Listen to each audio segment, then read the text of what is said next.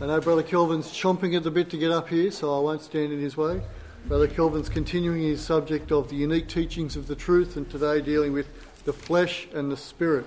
Brother Kelvin's going to be speaking until um, 10 to 11, so hand it over to Brother Kelvin. Thanks, Brother John, and uh, brothers and sisters. I'm going to go um, perhaps a little bit slower today for the first minute, then after that, we have to speed things up a little bit just quickly to recap on the questions that we wish to answer in the course of these studies, and they're, of course, itemised up here on this slide. What is the truth? Does it matter what we believe or do? And, of course, the really big question how should the truth affect us? And they're the things that we're hoping to cover in the course of this study.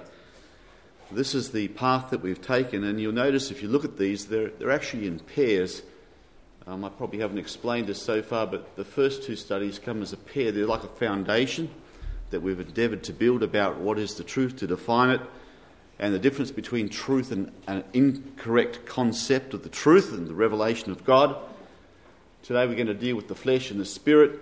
We need to lay this foundation so that we can deal with the subject tomorrow, which has to do with the Spirit of God and how we understand the Spirit of God. So these two subjects comes as pair, come as pairs as well. And uh, so we can come to our third study, which is really, I hope, getting to the real issue at hand, and that is God dwelling in us, God's purpose in creation. This concept of God manifestation we talk about at times, but I, I think sometimes we don't define as clearly or as precisely as we should. We need to grasp what the flesh is before we can understand what the spirit is. The Bible teaches by two methods, I think two primary methods. One is comparison and the other one's contrast. And when you see that, when you understand that, you find it everywhere. You find it in the parables, of course, as we saw this morning.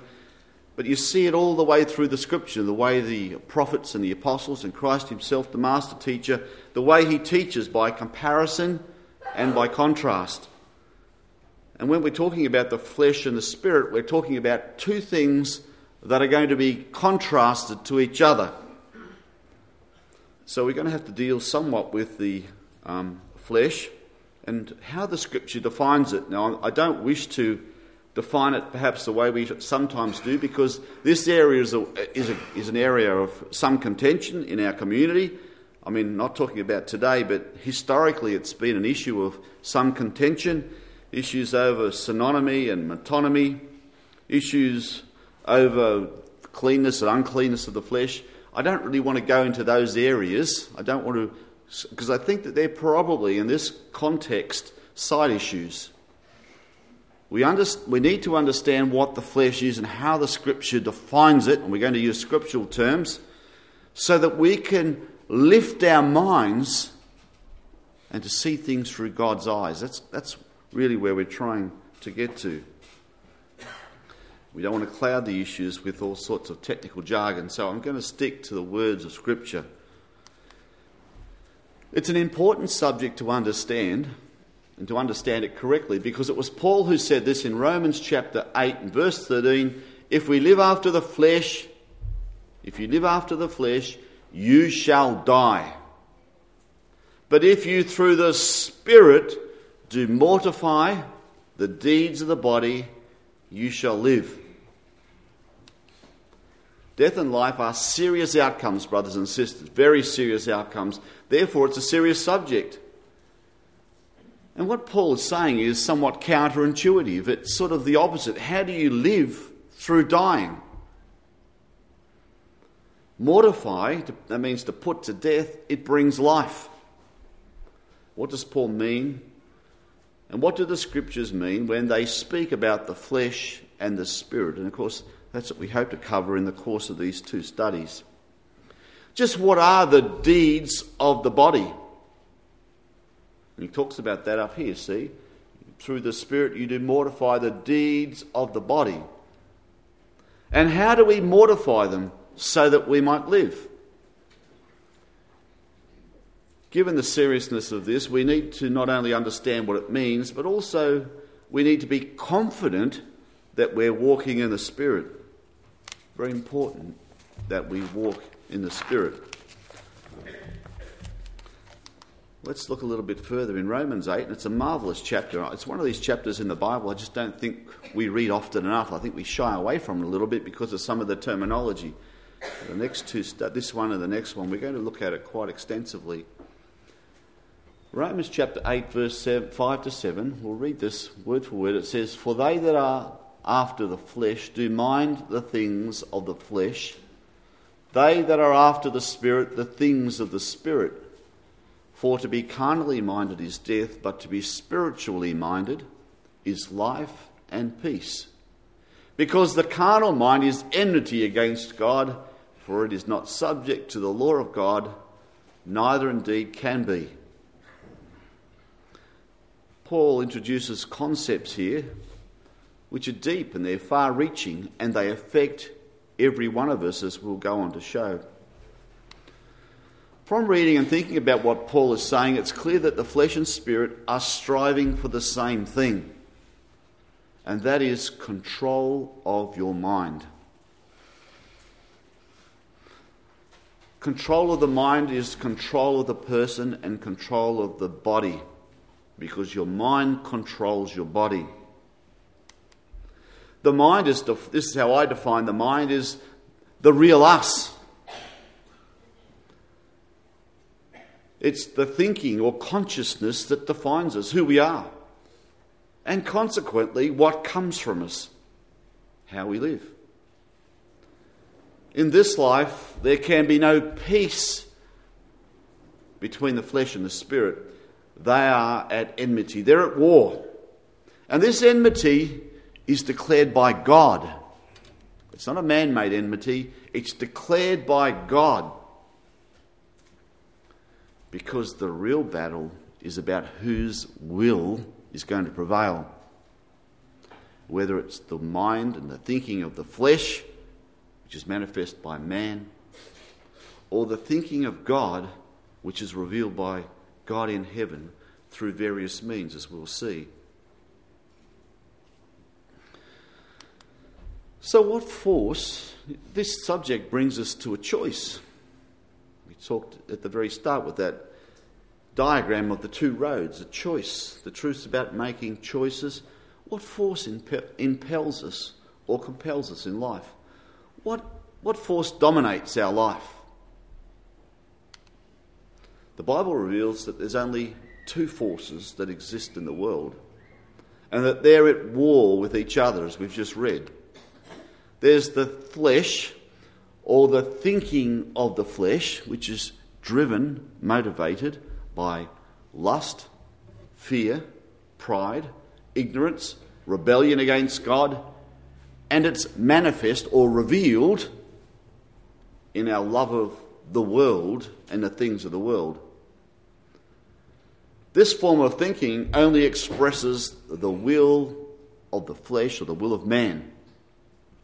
And contrary to that, is the Spirit of God, which is the thinking of the Spirit. And it's driven or motivated by the knowledge of God and of God's love. And it's shown by God's character and way, written or engraven in our heart. Not on the surface, but in our heart. And it's manifest in our love of the Father and it's expressed or manifested by the will of our Father in heaven being outworked in us. The things we do, how we behave, how we speak, how we treat each other, how we treat the stranger. And if you don't feel this enmity, brothers and sisters, then we're lost to the flesh. And there's numerous people in society who don't feel this enmity. And of course, I hope it's not with us. But we need to feel it. We need to feel this struggle. Galatians 5, verse 17, Paul says this. He says, The, the flesh lusteth against the spirit, and the spirit against the flesh. And these are contrary the one to the other, so that you cannot do the things that you would. what these words are essentially saying is, is that there's a great contest going on. And it's going on in, in the hearts and the lives of all believers. And it's these two forces at play that are trying to dominate us and take control of us. And he says, Well, if the Spirit's strong, you won't be able to do the things that you would. In other words, your body and your instincts and society, which is a manifestation of that, is going to try and drive you one way, and God's trying to get you to go a different way. And there's this struggle that's going on in the hearts of every faithful man and woman.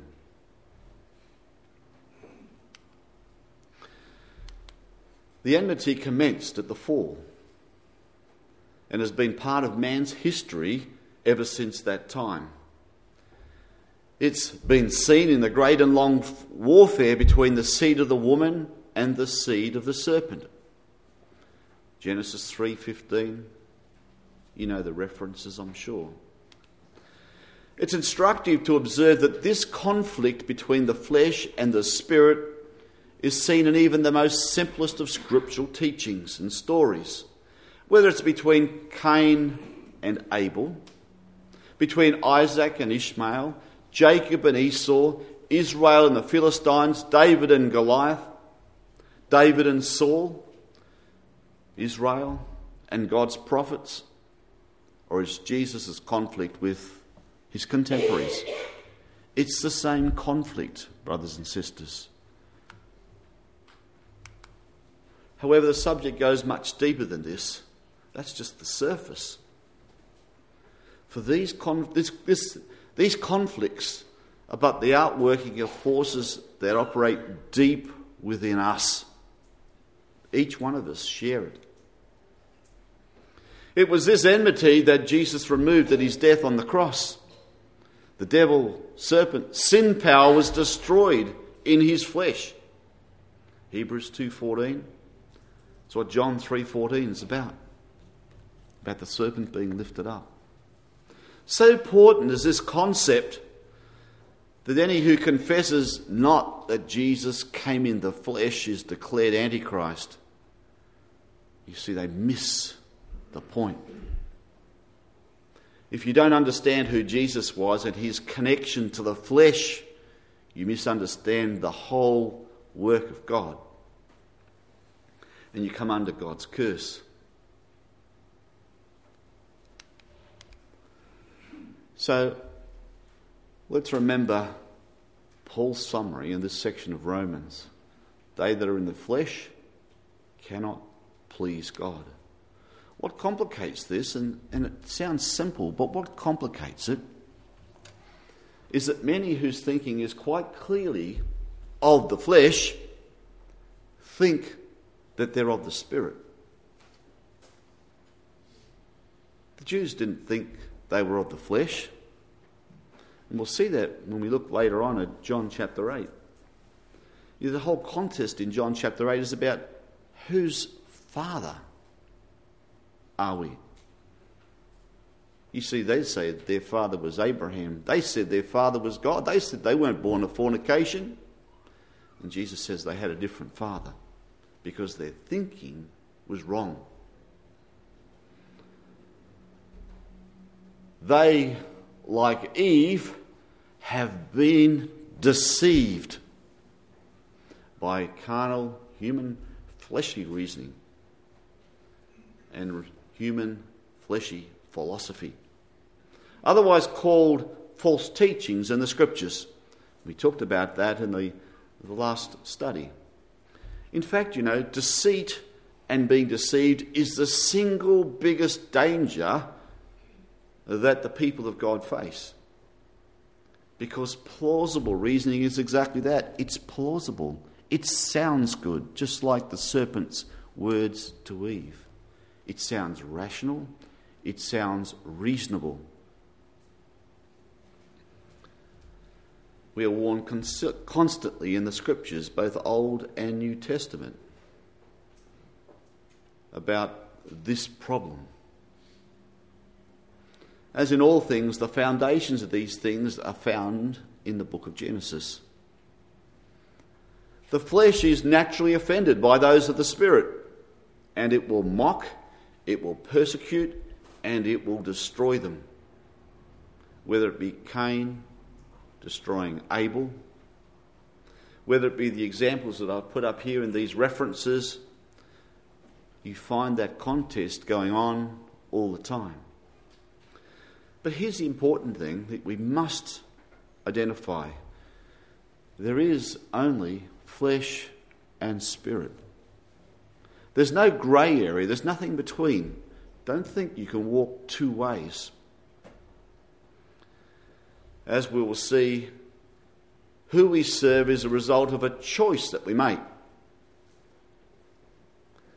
We must remember, though, that our default condition, our bias, using modern language, is towards the flesh because we're comfortable with the flesh and because we're born of flesh. We're born in, with instinctive responses, and I'll show you a diagram in a, in a moment, just a, perhaps a two dimensional diagram, but it sort of shows how it works. Otherwise, called the law of sin in our members. So I use my little diagrams here. As I said, I like diagrams because I, I see the things, see the world in diagrams and pictures. It's easy to remember them. This is our natural, our animal way of thinking. This is our life as we're born into it as children. We naturally love the world. And it's manifest when we are guided by the lust of the flesh, the lust of the eyes, and the pride of life. And when we conform to the world. Now, little children, as lovely as they are, and I've got a great empathy for children. I've got 20 grandchildren, and I love every one of them, but every one of them's carnal. Now, our job is to try and change them from being carnal to being spiritual, to being sons of Adam to sons of God. That's what the truth's about, brothers and sisters. But we have to first of all understand what the flesh is. If you don't, you will think that you can somehow blend the flesh and the spirit together and to morph it somehow into one composite being, it can't be done. The flesh will always dominate. So let's have a little bit of a definition summary here. The flesh is defined primarily in the scripture by what it produces. In the scriptures, the flesh is first and foremost defined by what it produces, its behaviour, Many of our responses are instinctive. And if you poke me in the eye, I'll probably poke you back. If went back 35 years, I'd probably punch you back. That's just the flesh. Okay? God's trying to get us to deal with that. They are instinctive responses. We try to protect the identity, the being, in many, many different ways. They are automatic responses. In a real sense, they're of the flesh. That means they, when it says of in the scriptures, it's talking about born of. They are produced by it naturally. And they originate within us from inside of us. In this, sense, we're of course speaking in a figurative language when we refer to the flesh. Our flesh itself has no mind. If you cut off a bit of flesh, it doesn't think but it works in close coordination with our minds. It's like it's, it's, it's an extension of our minds. Brother Thomas, I think, uses this term brain flesh. It's an interesting term, but it's referring to the natural being. It's our natural mind from infancy. Consider Galatians chapter 5, verse 19 to 21, in the context there. He says, Now the works of the flesh are manifest, which are these adultery, fornication, uncleanness, lasciviousness, idolatry, witchcraft, hatred, variance, emulations, wrath, strife, seditions, heresies, envyings, murders, drunkenness, revellings, and the such like. It sort of defines humanity. And he says, of which I tell you, I've told you before, and I've told you in time past, that they which do such things shall not inherit the kingdom of God. Make no doubt about it. Have no doubt, brothers and sisters, if you walk this way, if you manifest these characteristics then you will not inherit the kingdom of God.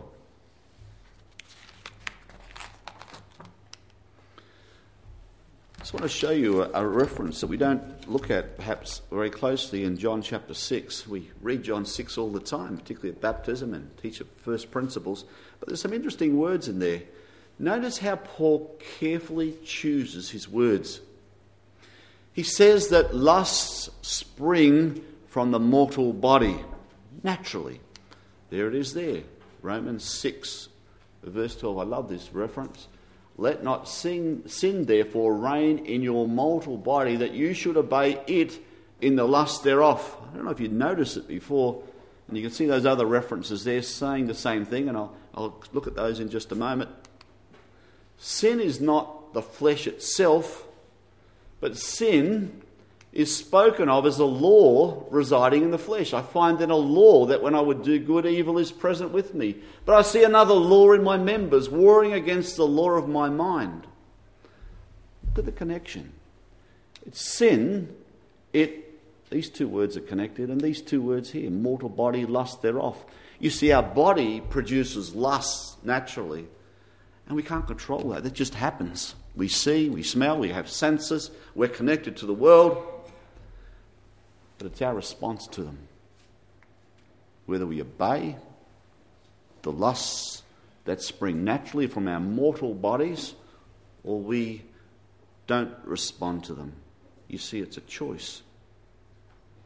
I'll show you a, little mind map in a moment. I think how it defines it in some sense. Jesus was connected to the flesh and to sin.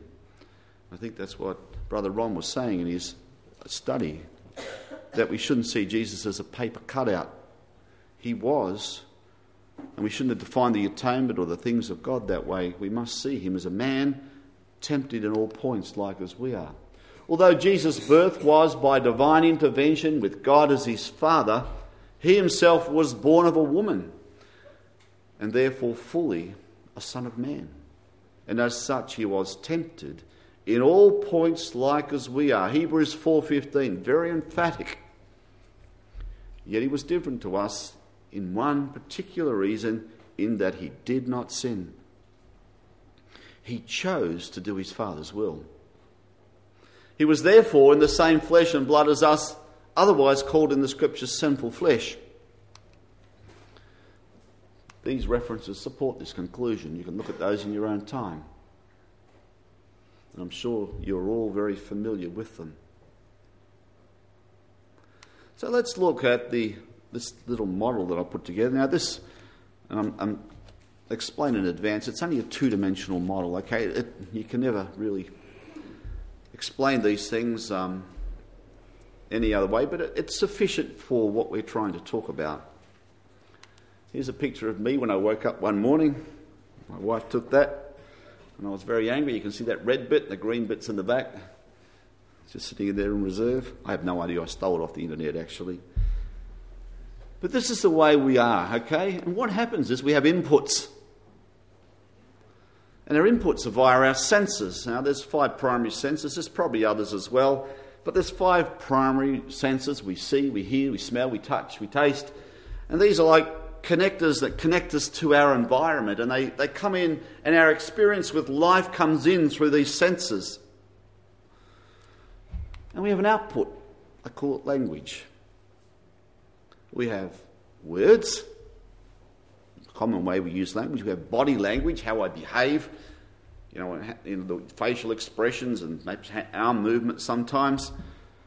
And then there's actions, what we do. So we have inputs and outputs. But what happens in the middle between one and the other is the work of the flesh or the spirit. Now, there's two forces, primary forces at play here, and we have to exercise choice, which is an exercise of will. And choice is governed by two things primary things. As I said, please don't criticize it too much, it's only a two dimensional model. It's by our instincts down here. My flesh which is craving. When I wake up in the morning, I'll need a cup of coffee or I smell food and my body reacts and it creates a desire and it moves me down to the kitchen. or our beliefs. Every person, every human being is motivated by these primary forces. Now, I know, as I said, there's memory involved and there's all sorts of things, but I've got little definitions next to these things. You see, our instincts are pre programmed thinking and control mechanisms designed to protect the individual. So I, I, I, don't put my hand on something that's red hot because I know it's going to damage my body. So I, I pull my hand away. It protects me. Breathing, hunger, heartbeat, urges, self protection. They're natural instincts. They're benign in themselves. And they're good in themselves in as much as they protect the individual. But Jesus felt these things as well. He had the same instincts. And you think about it in the context of Jesus facing the cross, you see, there's the contest. The will of God is that the flesh needs to be mortified, it's to be crucified. But every instinct and every fibre in his being is endeavouring to preserve him. And this is what the Spirit does, and this is what God reveals to us, is that He reveals to us His will, and His will is contrary to the will of the flesh. And this great contest is going to exist inside of us. And on the other side, we have beliefs. Now, I know this isn't a comprehensive explanation of beliefs, but beliefs are our acquired thinking. It's not what we're born with, it's our acquired thinking. It's generally the product of our upbringing, our education, our associations, our peer groups. And beliefs, in some sense, can regulate our instincts. They can't overcome them totally, but to some sense, they can regulate our instincts. You know, men in the past, and it probably still happens, will go to war and sacrifice themselves and die for their beliefs. Paul talks about that in the book of Romans. Beliefs are hugely powerful.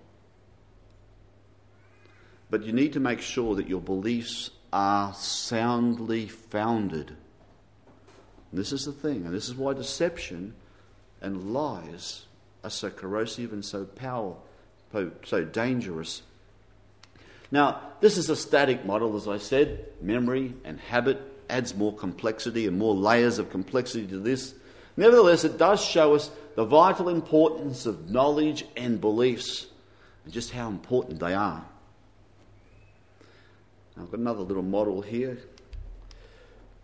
Consider the Solanaceae family of trees. Now, they're called the nightshades. I just thought I'd be a little bit smart here by putting that up there so I could show that I looked on the Google thing. They introduce, they include the humble potato, the tomato, and poisonous varieties such as the deadly nightshade plant. Pictured below are two members of the nightshade family. This one down here, tomatoes. This one over here, it's commonly believed to be deadly nightshade. Grows in our gardens, supposedly poisonous. Are they safe to eat? It's commonly believed that one will nourish you and the other will kill you. Is it true? How do you know? Where does the knowledge and this belief come from?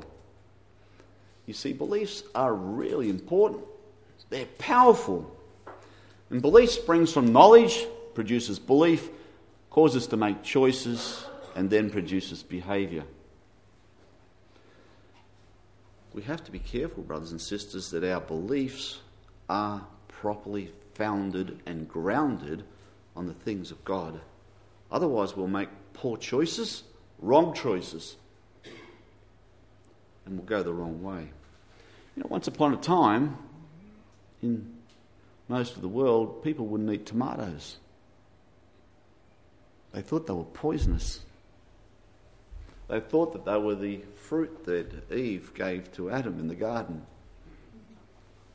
They thought that they were deadly poison. They come from South America, by the way, tomatoes. They were introduced to the world. Now they're one of the most common foods. You see, the belief changed with knowledge.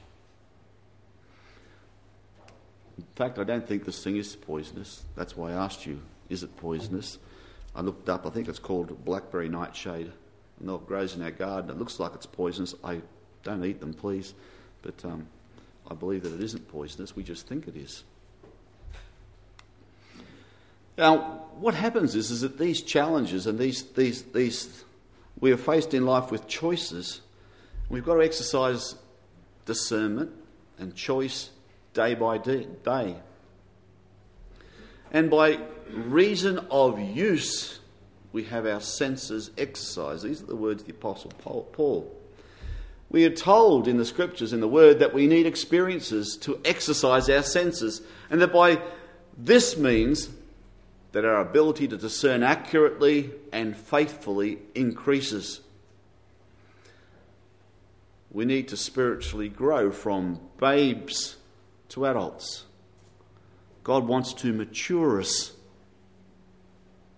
And it's experiences and these choices in life that are going to ensure this growth and this development. This is why trial is so important.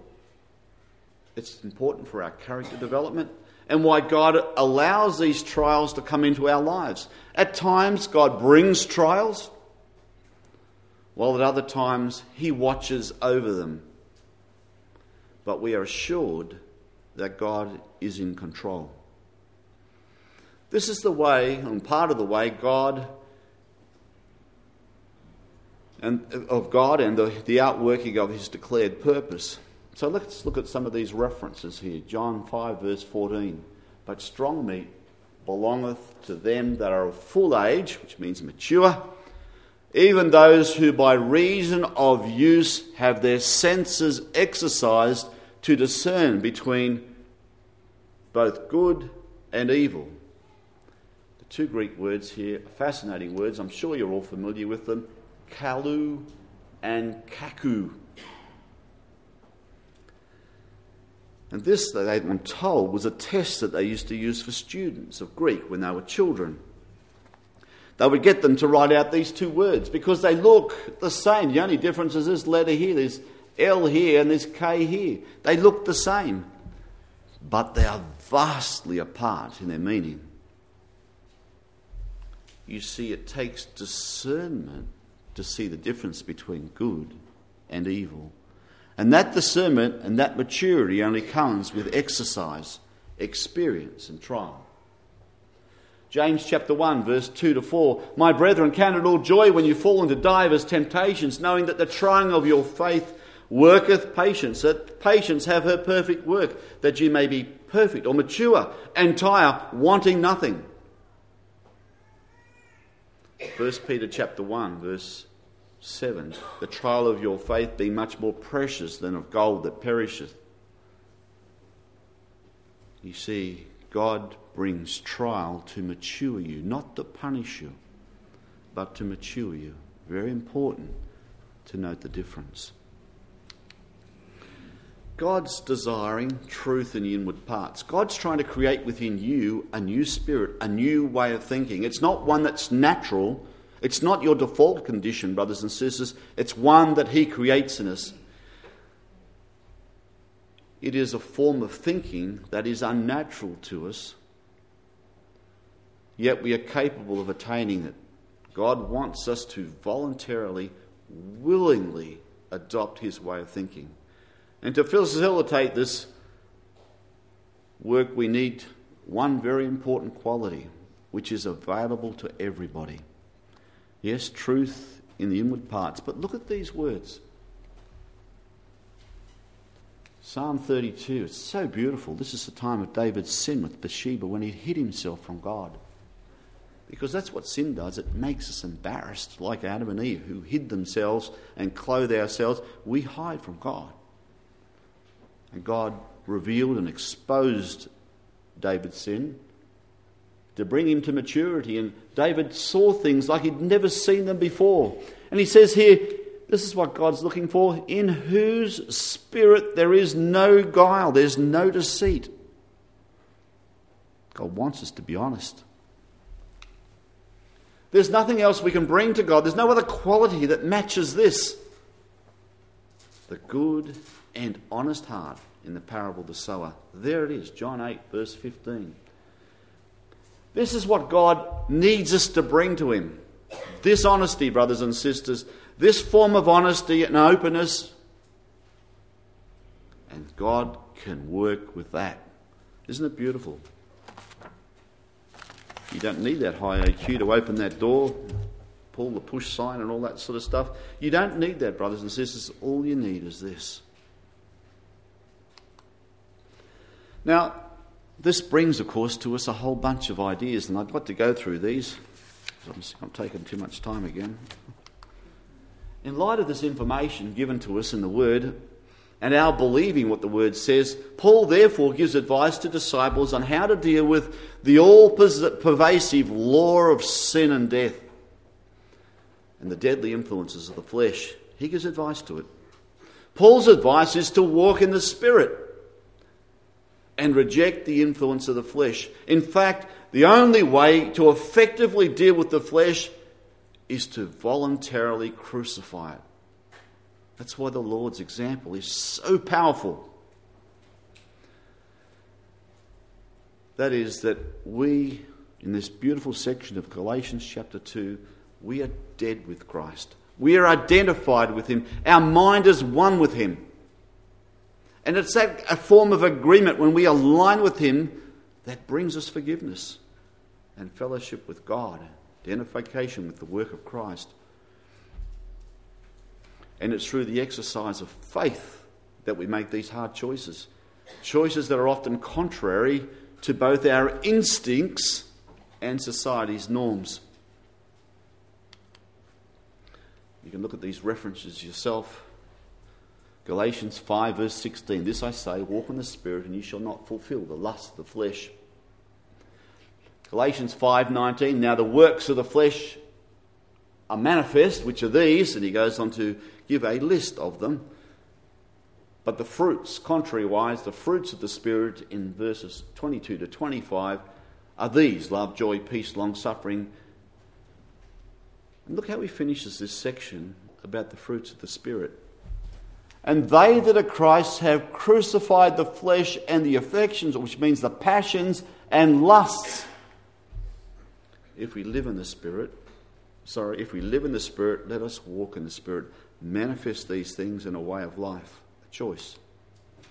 So let's just summarize this where we're up to. Flesh. When the scriptures speak of the flesh, we are referring to everything that has its origins in the physical world, the world below. By everything, we mean living beings, people made of flesh, and all the products of these beings, including lust, thoughts, actions, which are the result of nat- the natural laws and lusts at work in contrast to the ways of God. All of which, by the way, is under a curse and it's called the law of vanity in the book of Romans. And God's done this on purpose that men might hope. He hasn't done it as a form of absolute punishment. And of course, that's the point of Romans chapter 8, verse 20. He's subject to the, the world, to vanity that men might hope. They might look for something better. He's looking for you, for those who will hear, to reach forth the hand and take of these things, the things of the Spirit. Now, I know this is not the way we normally explain it, but if you look at it, flesh is of natural origin, the Spirit is of supernatural origin. I Hope everyone's not walking up because they heard that. I think they're getting ready for a morning tea. When the scriptures speak of the Spirit, they're referring to everything that has its origins with the Father in heaven. That's what we mean by supernatural origin. It doesn't come from here, it comes from above. And everything we include Christ, angels, saints, providence, God's word, prophecy, dreams, visions, and all the gifts of God, whether they are received directly or indirectly from God. All of these are of God and therefore of God's Spirit. And we'll define that more clearly tomorrow as we deal with the Spirit. The flesh and the Spirit are at enmity, at war on many fronts, particularly over control of the mind and therefore control of the person, control of society, control of religion, and control of the world. This enmity is of God, as we said before, And we must be part of this warfare. You can't be a conscientious objector in this. You can't be a, new, a neutral country like Switzerland in this warfare. You are called to engagement. For now, it's largely battled in the spiritual realm in ideas and beliefs, which is, of course, what Ephesians 6, verse 12 is about.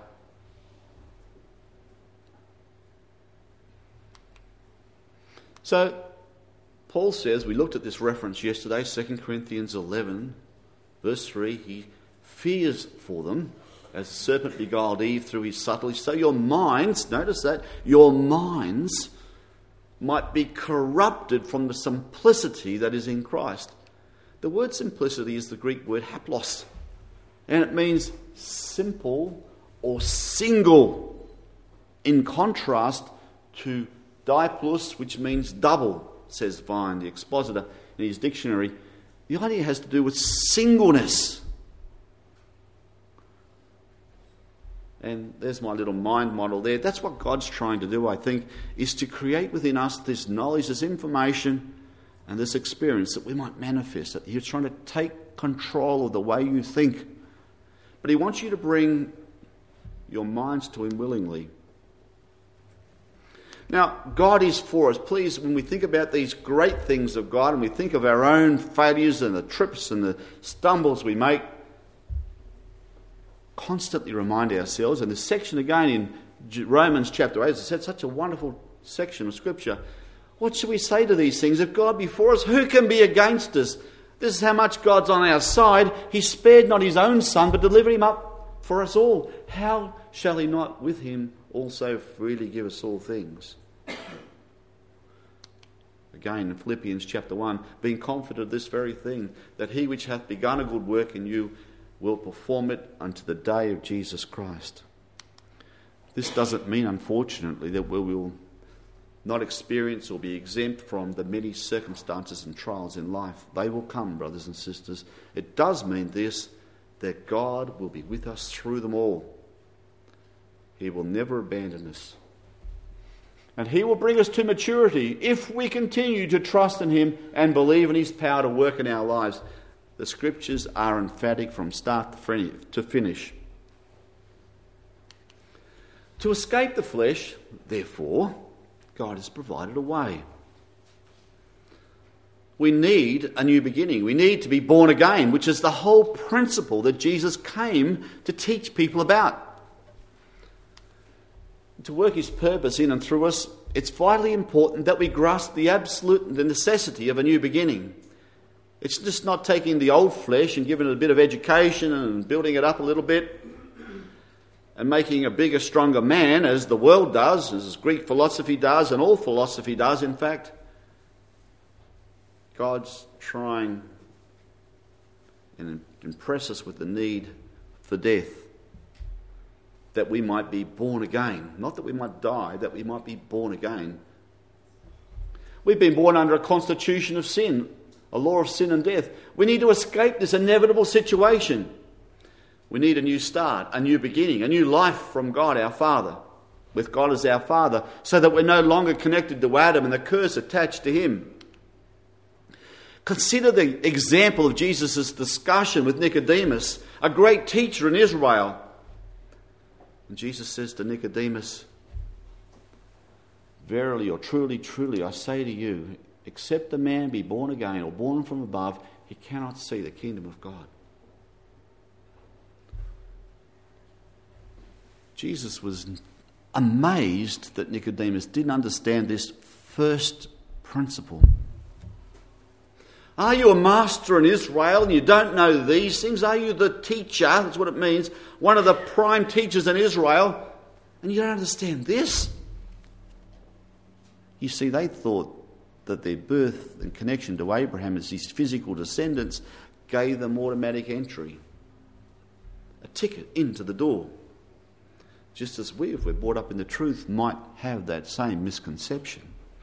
It's not true, brothers and sisters. And this form of birth is quite difficult because it involves death to bring about birth. Although this is a profound concept, it's an elementary principle in the scriptures. He should have known it. This is, we call the principle of the two federal heads. I know you're all very familiar with it. Adam is the head of all. We're all his children. We're all sons of men. And by connected to Adam by birth, naturally, we inherit from Adam not the punishment of his sins, but the consequences of his sins. The law of sin and death in our members, a nature prone to sin and mortality, and as in Adam all die, says the scripture. Corinthians 15. God's raised up another, like Adam, who's the federal head, a head of all believers. And in Christ we are born again by the power of faith. We receive from Christ freedom from the law of sin and death, so that sin no longer reigns in us, and therefore we should walk in a newness of life. And in the end, in Christ we'll all be made alive. 1 Corinthians 15, verse 22. I know you're very familiar with this. We're going to go through these next slides very quickly because uh, I've done it again. Baptism, and this is why it's fundamentally important, gives us this new beginning. Not because of the washing in water, because of the change in thinking that that water represents. It's death buried with him by baptism into death. It's death of the old man.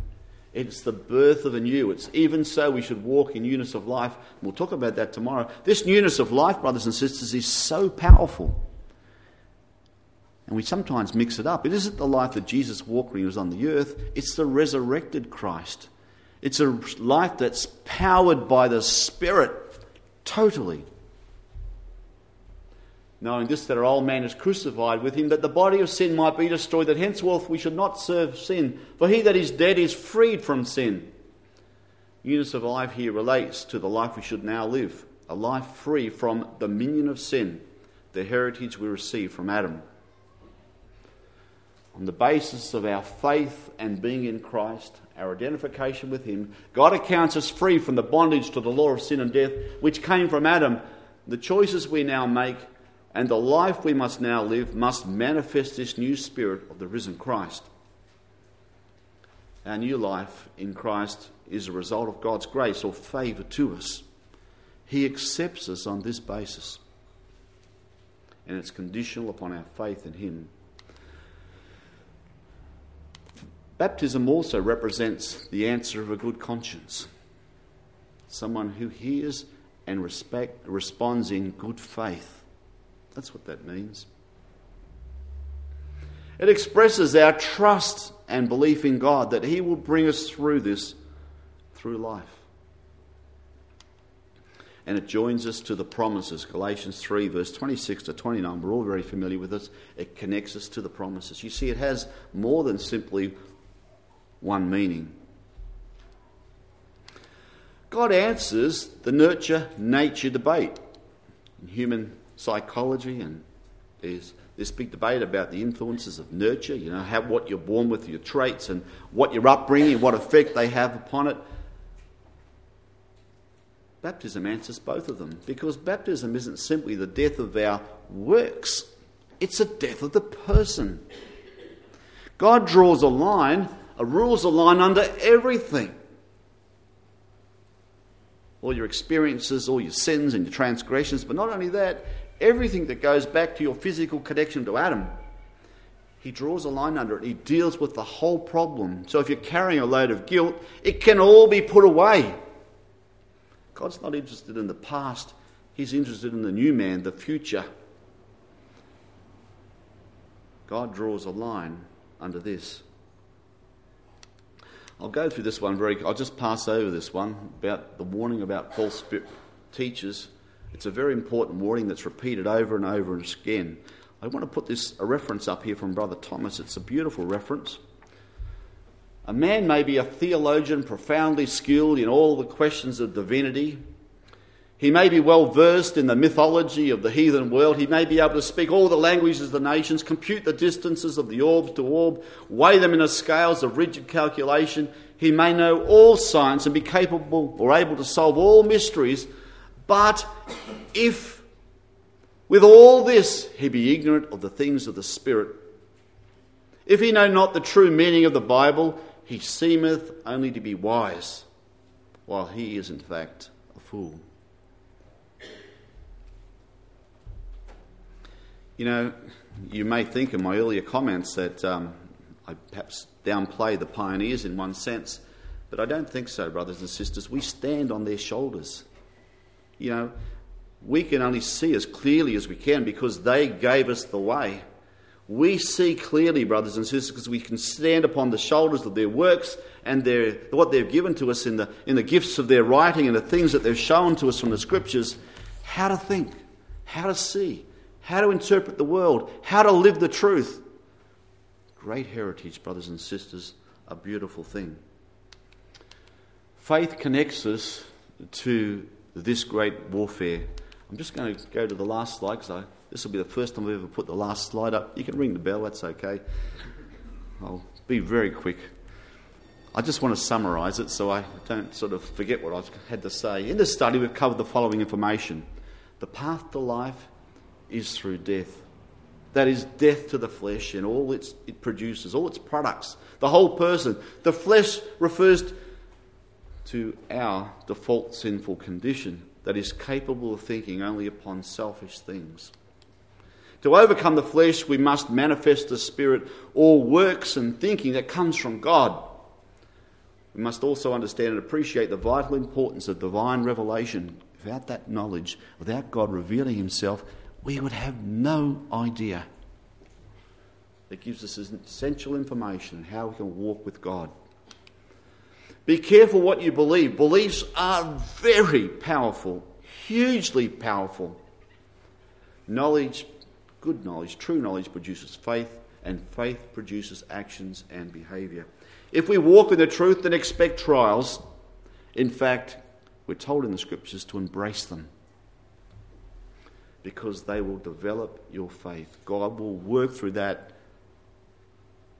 and will bring about a great victory. You've seen the end of the Lord, says in John, uh, James chapter 5 of Job's experiences. Faith is our part. We allow God, we invite God into our lives to work in us.